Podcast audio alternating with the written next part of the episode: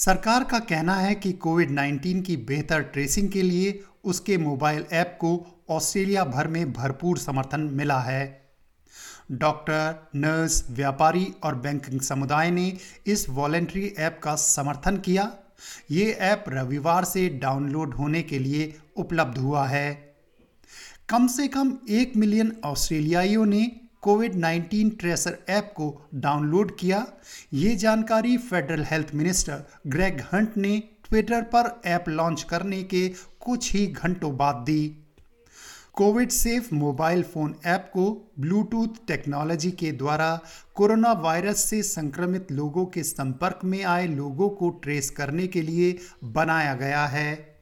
The, the most basic of data. It's simply about helping to save your life, to protect your life, and to protect the lives uh, of our nurses and doctors and, and those with whom they come in contact.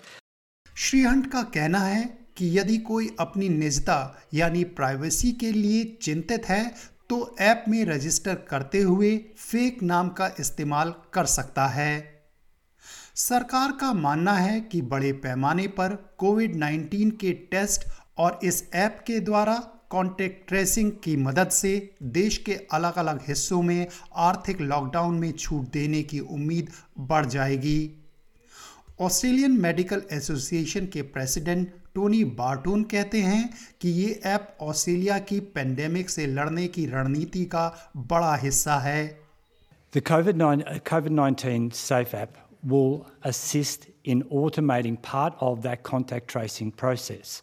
that laborious, slow process which, together with the marvellous community response, has been implicitly responsible for reducing the spread of COVID 19 in the community and flattening the curve.